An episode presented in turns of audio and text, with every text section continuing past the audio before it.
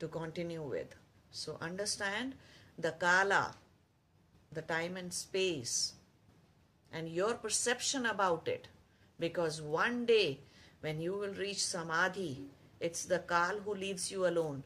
It's the time and space which is entirely deleted for you.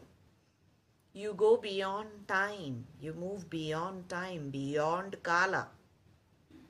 And that's how you get the siddhi of being a trikalagyani, the one who knows past, present and future of everybody, the one who can see the karma for everybody. How do you get those siddhis? Only when you go beyond time. And you have to be on time and really speedy to go beyond time. Otherwise, your time in this body will be over really soon.